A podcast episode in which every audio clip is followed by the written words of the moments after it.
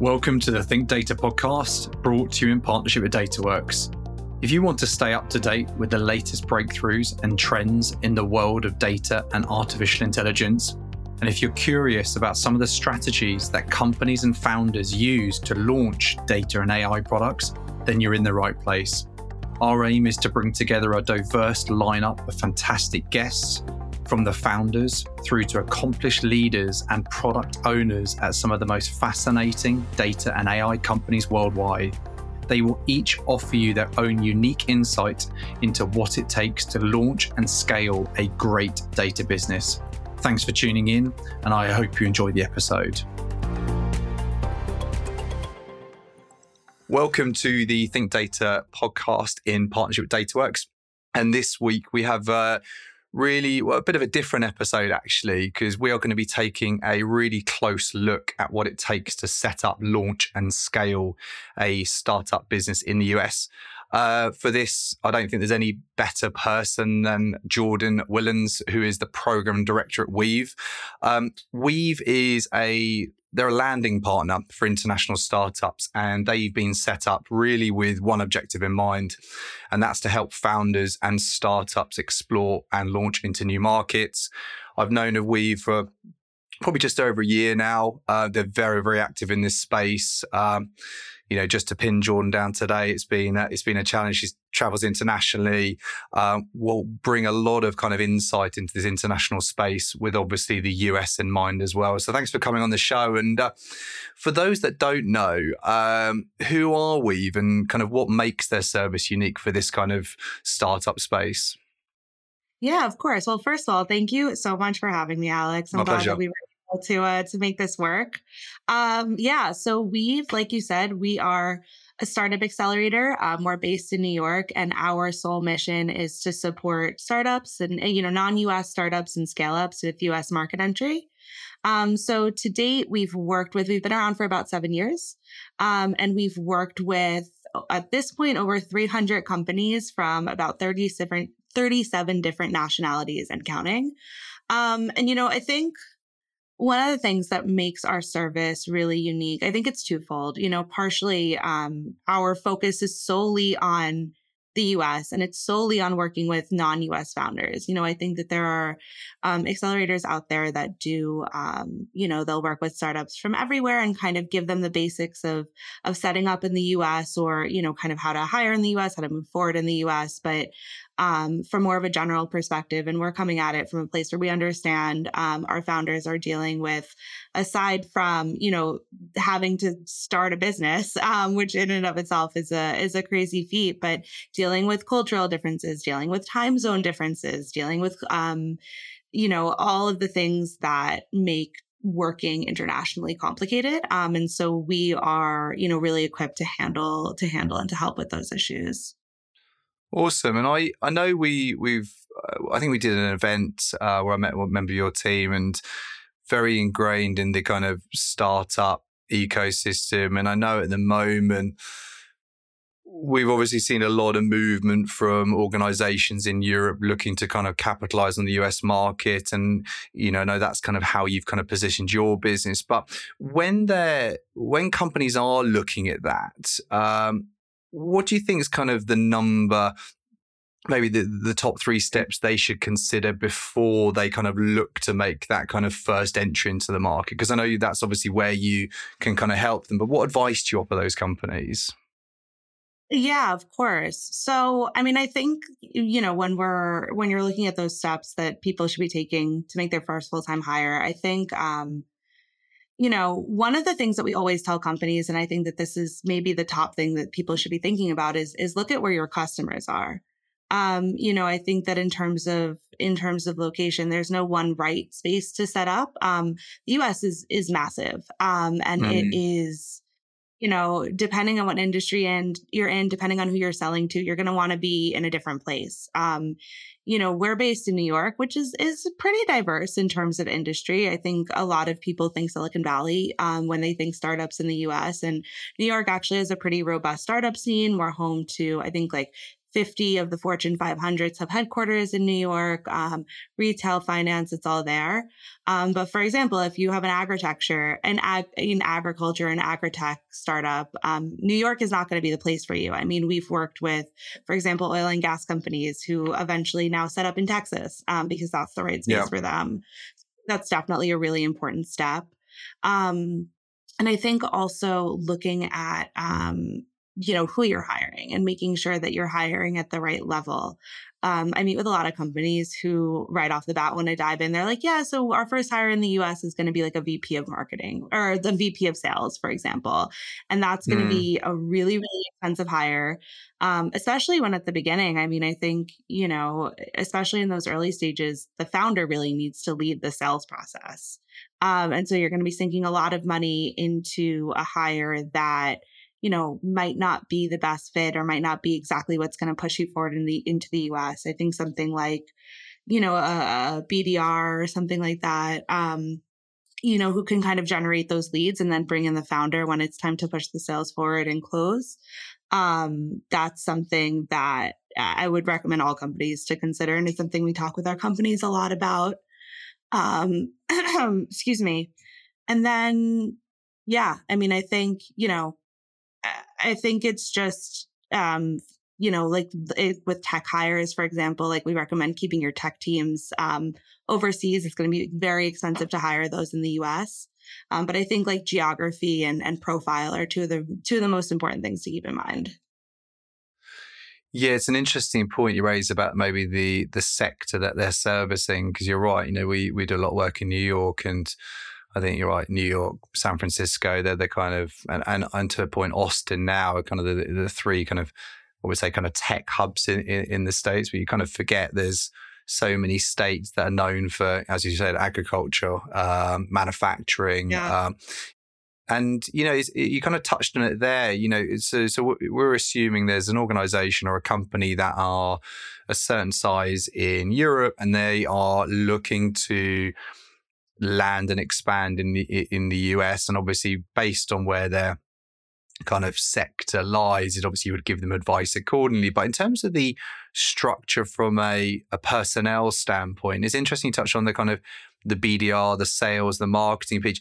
Is your kind of advice to them is is get here, get a presence, build that ARR, build that customer base, because that's ultimately why they're coming, isn't it? It's not to kind of build a big tech exactly. team. I think that may come down the line. So is that is that kind of how you ask them or uh, uh, advise them to structure it? Exactly. Yeah. I mean, I think you hit the I think you hit the nail on the head. Um, you're coming here to expand you're coming here to sell i mean i think that mm. you know that very first hire is typically and should typically be somebody in the sales team and again not looking at you know a vp of sales who's going to cost $300,000 a year plus commission. I yeah. mean, those could be really, really expensive hires.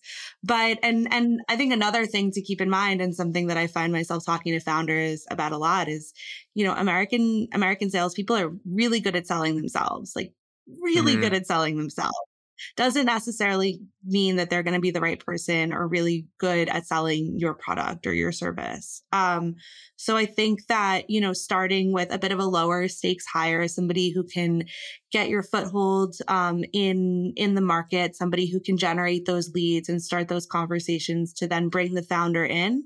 Um, tends to give a little bit more, you know, ROI and and gives founders also the chance to um, explore the market a little bit further and um, and figure out what works best for them rather than just like diving in headfirst.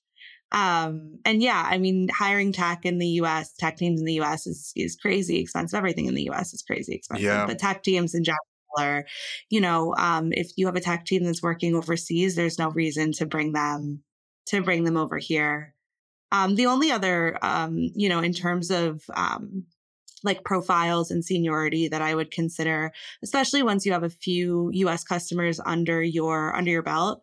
Um, a customer success rep, either a rep or a small team, somebody mm. who is on a closer time zone who can be available. And it's, you know, it's just a way of demonstrating to your customers that you're there for them, you're there to support them, you care about them, and you have somebody on the ground in their time zone who can, you know, support with any problems as they come up. Yeah, I think it's uh, it's kind of an interesting point where they want to come over they want to have that focus from a BDR standpoint.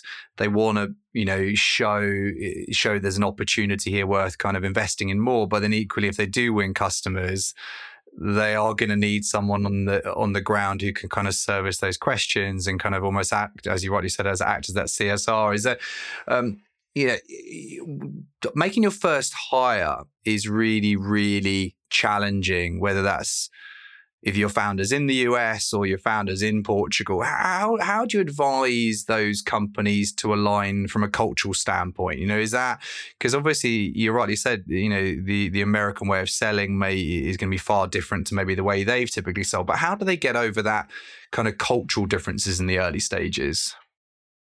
Yeah, that's a great question. Um, you know, I think that there is there's no like hard and fast formula for that unfortunately. I think um, a lot of it comes from people being willing to to work together. I mean we had a company that came through one of our cohorts. It was a few years back. I think it was like right before covid.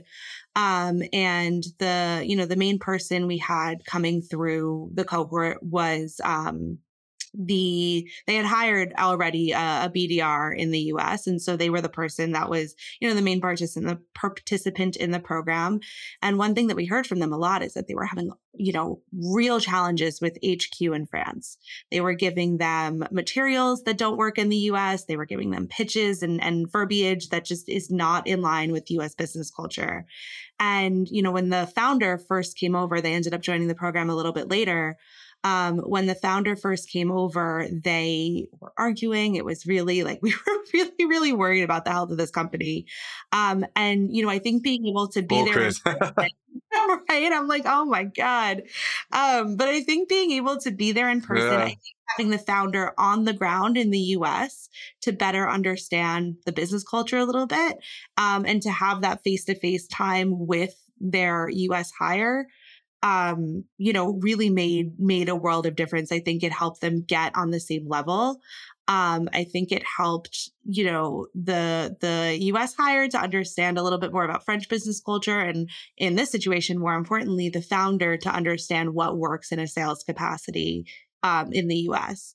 And by the end of the 10 week program, they had closed their first US sale wasn't necessarily a big a huge contract but it was just proof that like the culture was starting to jive a little bit mm. more. The, the founder and the the sales rep were able to understand each other a little bit more. So i think you know being able to get on each other's level is is really important if that makes sense. Yeah i think it does make sense. I think what it's it's the investment, isn't it? It's the investment from both the founder team to fully commit to a new market. And, you know, you say, you know, it wasn't a massive deal, but I think you always remember your first deal and then you can obviously use that and build on that over your kind of future deals. So I think it's, uh, it's an interesting, it's an interesting point. In terms of Weve and the, the advice they offer companies from a hiring standpoint, because obviously, we're in a competitive market you know, despite the kind of the trials and tribulations of this year, kind of startups are still seen to be really exciting places to work, and they are. But what what steps can companies take? They're coming to the US. They've got no brand. Um, they've got no real understanding of the space, apart from it's obviously a market they want to kind of capitalize on. But you know, how do they stand out, and, and what steps do Weve take to ensure they're in the best possible place to kind of attract people? Yeah, no, that's a great question. Um, I think it's a, uh, it's there's a few different layers to that. So, um, you know, one thing I always recommend to companies um, to stay competitive in their offerings is to do a little bit of research. You know, see mm what people are offering for similar positions. Go on Glassdoor, go on LinkedIn. Um, you know, New York and now I think quite a few other states have laws about salary disclosure. So you can kind of get a sense of what is being offered in terms of salary, in terms of benefits. Um, so you want to make sure that you're competitive in that way.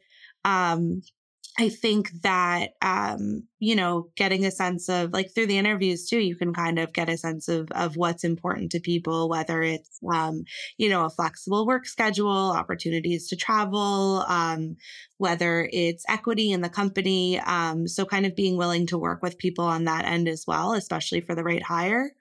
Um, and, you know, I think, um, I think that that really advertising if you have something you know uh, being able to really push your company culture as well if that's something that has attracted people in your home market um, i think that especially these days you know culture uh, i think that covid kind of changed the way that people look at work mm. uh, and, and culture Definitely. is more important than ever. Like I know for me, I mean, we're fully remote and that is something that's become super important to me. It's something, you know, I don't think I could ever go back to five days in an office. So you mean both. yeah, yeah, exactly. So it's those little things that make you stand out and and being able to be as competitive as you can be. Um, you know, US hiring is obviously when it comes to benefits very different than anywhere else in the world when you're looking at like healthcare and coverage and things like that. Um, so I think being able to look at even like smaller things that feel small on your end in terms of benefits, like um, mental, like mental health or mental wellness um, mm. or um, volunteer days like PTO. Um, I think those little things can go a long way in in helping you stand out um, in hiring.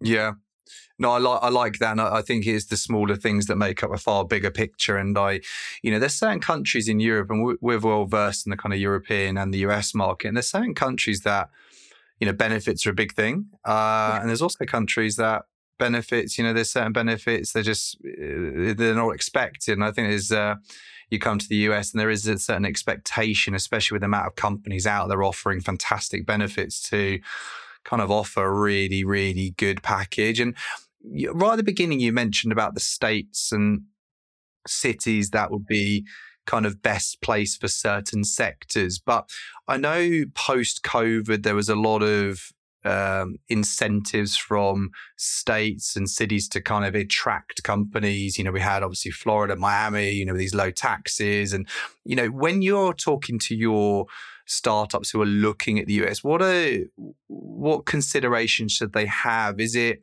find the cheapest state with the best talent, or is it actually is there other considerations here? Yeah, I mean, I think it's a combination. I think, you know, ideal listen, startups don't necessarily have a lot of cash to burn. So I think no. finding this state with the best talent is always going to be a high priority. Um, but I think, and I mentioned this a little bit earlier as well, but I think being where your customers are is is crucial. And it doesn't necessarily mean that if a majority of your customers are in New York, you have to be in New York. It means you have to be somewhere that's New York, that's very accessible to New York.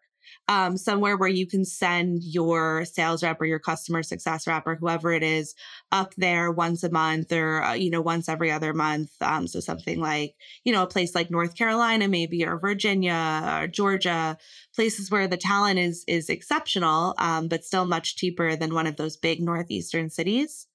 Um, yeah you know it's it's about finding that balance because if your if your customers in new york it doesn't help you to be in denver um you might as well no.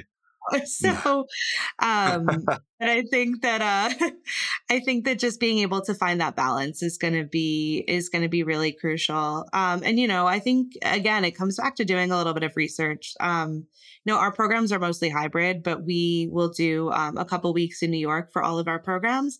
A lot of the times after that i'll see founders travel around the states trying to see what makes the most sense for them in order to set up. Oh, okay. Yeah yeah, exactly. So I think there's a lot of research that can be done there. Um, and also just, um, you know, we'll get a lot of questions from founders, and this might be a little bit um, of a tangent, but who think that to set up somewhere means that you have to incorporate there. Um, which just for anybody listening, that's not necessarily the case. I know a ton of, you know, every company I know basically is is incorporated in Delaware, um, but they're set up and operating all around the country. Okay, I wasn't aware of that. I think it's uh, it's interesting for people who are listening to kind of take take stock of that. And also, I think companies evolve and ebb and flow over time, and you know where your big customers may be now may not be where they they are in a couple of years. And I'm kind of mindful not to uh, open up the classic kind of hybrid versus remote debate, which seems to be kind of on every single forum. But when you're looking to advise founders um, and obviously giving them accessibility to candidate pools and that kind of flexible staffing model. Do you think it's better for companies to go straight off the bat and try and build that in office culture? Or do you think because maybe the first person may be BDR maybe a marketing person that go remote and then work back from that point? Or how should they consider what to what to do and when, I guess? Yeah, I mean, if from where I'm sitting, and I think I mentioned this earlier, I don't know if I did, but we're remote first. Um, yeah. and so, you know, I most of my team sits in New York, I sit in Denver. Um, and I think that from where I'm sitting, and I've I've had this conversation with a lot of our founders as well. Uh, having kind of a remote culture, I think helps make the people that are sitting on the other side of the world or across the ocean feel a little bit less isolated. Um, it's not point. like, yeah. you know, your entire team is in an office, but I'm sitting alone at home.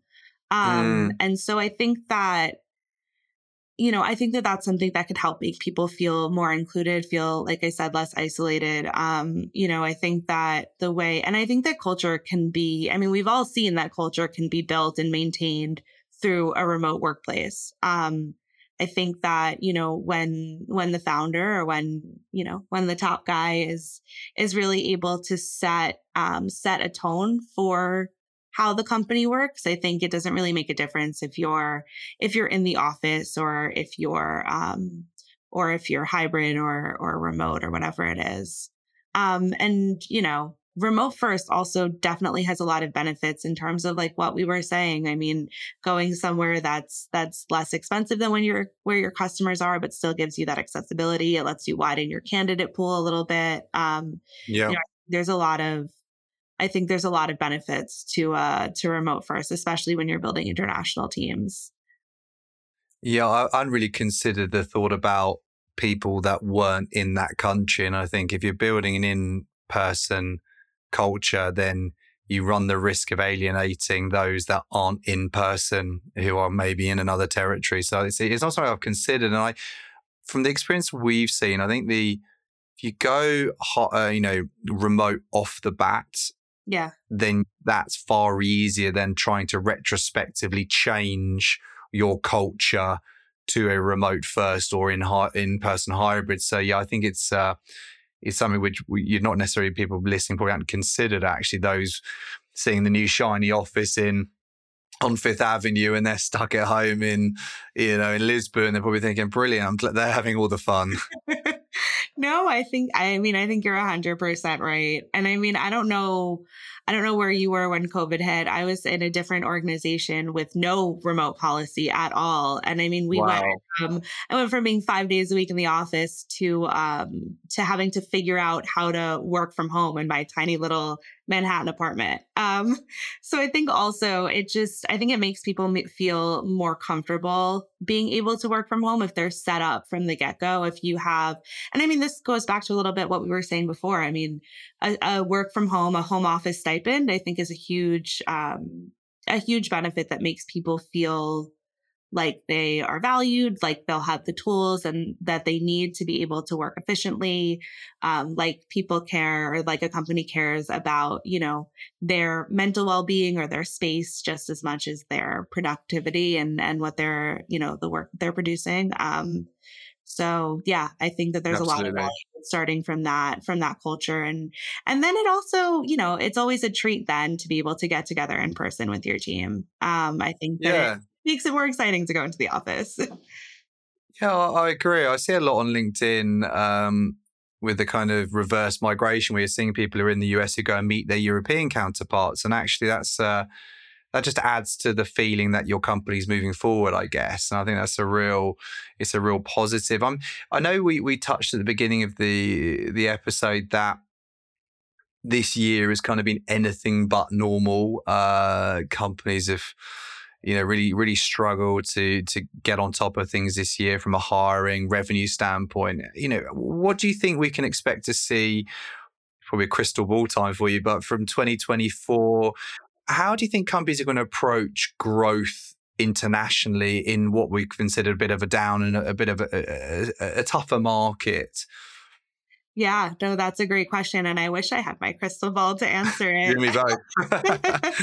but from where I'm sitting, I mean, I think that companies, we'll probably be a bit more cautious. I mean, I think that we're going to see, and I think that we have already seen a bit of a slowdown in growth. Companies maybe being a little bit more careful than they would have been even, you know, two or three years ago. Um, maybe getting their ducks a little bit more in a row before they really start pushing for a new market.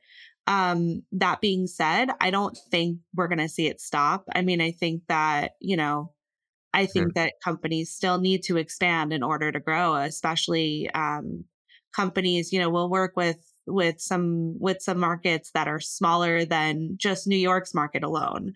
Um, and so, you know, I think in order for companies to find success, they're going to need to continue expanding globally.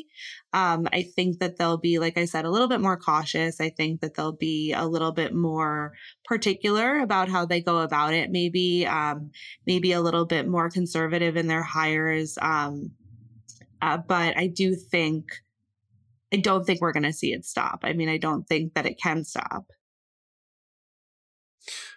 No, no. Let's hope not. I'm on the uh, the recruitment side, so stopping's not good for us. But I think it's uh, yeah. I think I think there's that period of kind of reflection at the moment. Obviously, you got this AI, you got tech. This, I think we came out of COVID and everyone just went crazy. And I think you're right. If companies are genuinely serious about growth and international, and especially the US, has to be a market they look at. And uh, there's no obviously no better place, and obviously Weve and, and and what you guys are doing. So I will make sure that we. Uh, we tag we tag you into the socials and the posts and for anyone listening uh, we have founders in europe who'd be very interested to hear about what you guys are doing. Um, and i guess the best way for them reach out direct um, through obviously the tag that we'll, we'll put on the uh, the links and then you kick off a conversation like a i suppose a, a fact finding call and then uh, go from there i'm guessing yeah, yeah, that's exactly how it works. Um, we'll kick off a fact finding call.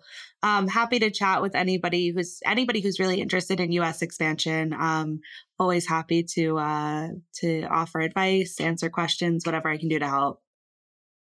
Amazing, John. It's been my uh, absolute pleasure to have you on, and thanks so so much for uh, taking the time this morning. It's uh, yeah, been a lot of fun, and I'm, you, have offered some really valuable insight and actually stuff that I've not necessarily considered either. So I'm sure people listening will be re- really interested to check you guys out. Awesome. Thank you so much, Alex. This was thanks, Jordyn. My pleasure. Thanks. Take care. Thanks you Bye. too. Bye.